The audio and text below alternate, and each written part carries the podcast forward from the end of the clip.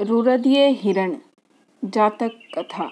एक वन में एक हिरण रहता था, जो हिरणों के गुर और कलाबाजियों में अत्यंत पटु था। एक दिन उसकी बहन अपने एक नन्हे हिरण रुरदीय को लेकर उसके पास आई और उससे कहा, भाई, तुम्हारा भांजा निठल्ला है और हिरणों के गुर से भी अनभिज्ञ है। अच्छा हो, यदि तुम इसे अपने सारे गुर सिखला दो। हिरण ने अपने नन्हे भांजे को एक निश्चित समय पर आने के लिए कहा और फिर उनका आदर सत्कार कर विदा कर दिया। दूसरे दिन निश्चित समय पर वह अपने भांजे के आने की राह तकता रहा, मगर वह नहीं पहुँचा। इस प्रकार सात दिनों तक उसकी प्रतीक्षा करता रहा, मगर वह नहीं आया।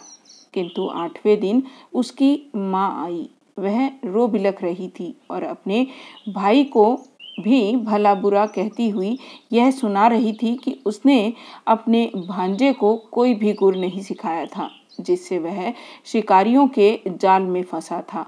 वह अपने पुत्र को हर हालत में मुक्त कराना चाहती थी। तब हिरण ने अपनी बहन को बताया कि उसका बेटा दुष्ट था। जिसमें सीखने की लगन भी नहीं थी। इसलिए वह उसके पास सीखने के लिए कभी भी नहीं पहुँचा था और अपनी माँ की आँखों में ही धूल झोंकता रहता था। अब वह अपने कर्मों के अनुरूप ही दंड का भागी था, क्योंकि जिस जाल में वह फंसा था, वहाँ से उसे निकाल पाना असंभव था।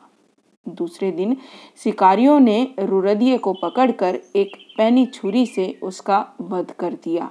और उसकी खाल और मांस अलग अलग कर शहर में बेचने चले गए।